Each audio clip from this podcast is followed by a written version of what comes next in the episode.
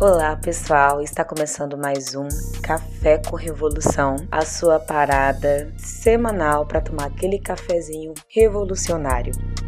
E hoje nós vamos falar com uma convidada muito mais que especial, a Rosália Nascimento. Rosália vai se apresentar já já, daqui a pouquinho, mas antes eu vou falar sobre esse tema super importante que a Rosália trouxe, que é o racismo estrutural contra as mulheres negras escritoras. Rosália vai falar um pouco sobre a opinião dela, as visões dela sobre esse assunto. Então vamos começar? Rosália, se apresente.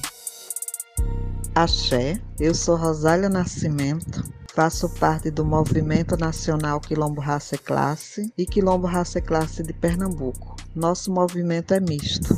Nossa luta não é só de raça, só contra o racismo, mas também de classe, pela nossa classe trabalhadora pobre, negra, branca, que é explorada e oprimida pelo sistema capitalista. As maiores dificuldades que eu acho das nossas escritoras negras contemporâneas vem atrelada ao racismo estrutural enraizado no capitalismo. No nosso país temos também o mito da democracia racial que por consequência nos traz desigualdades de várias formas, nos excluindo. E para desenvolvermos nossa escrita, precisamos de tempo, que para a mulher pobre, negra, mãe, geralmente solteira, sozinha, fica com toda a responsabilidade da casa, dos filhos, do trabalho, fica sem tempo. É muito restrito o que sobra para a escrita. Outra dificuldade também é o custo, não é?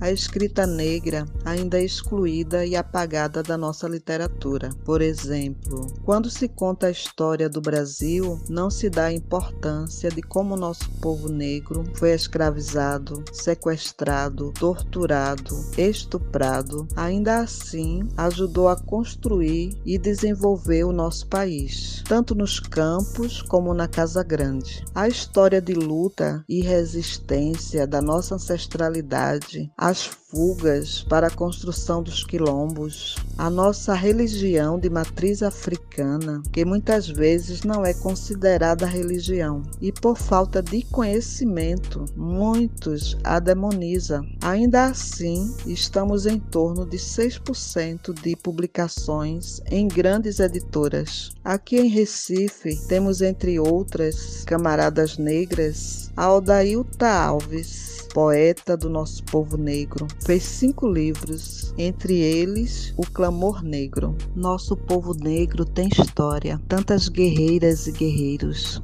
Temos a Dandara, que foi a companheira de Zumbi dos Palmares. Temos a Maria Firmina dos Reis, a primeira romancista negra do Brasil, publicou Úrsula, temos a Teresa de Benguela, nossa rainha quilombola, liderou um grande quilombo lá no Pantanal.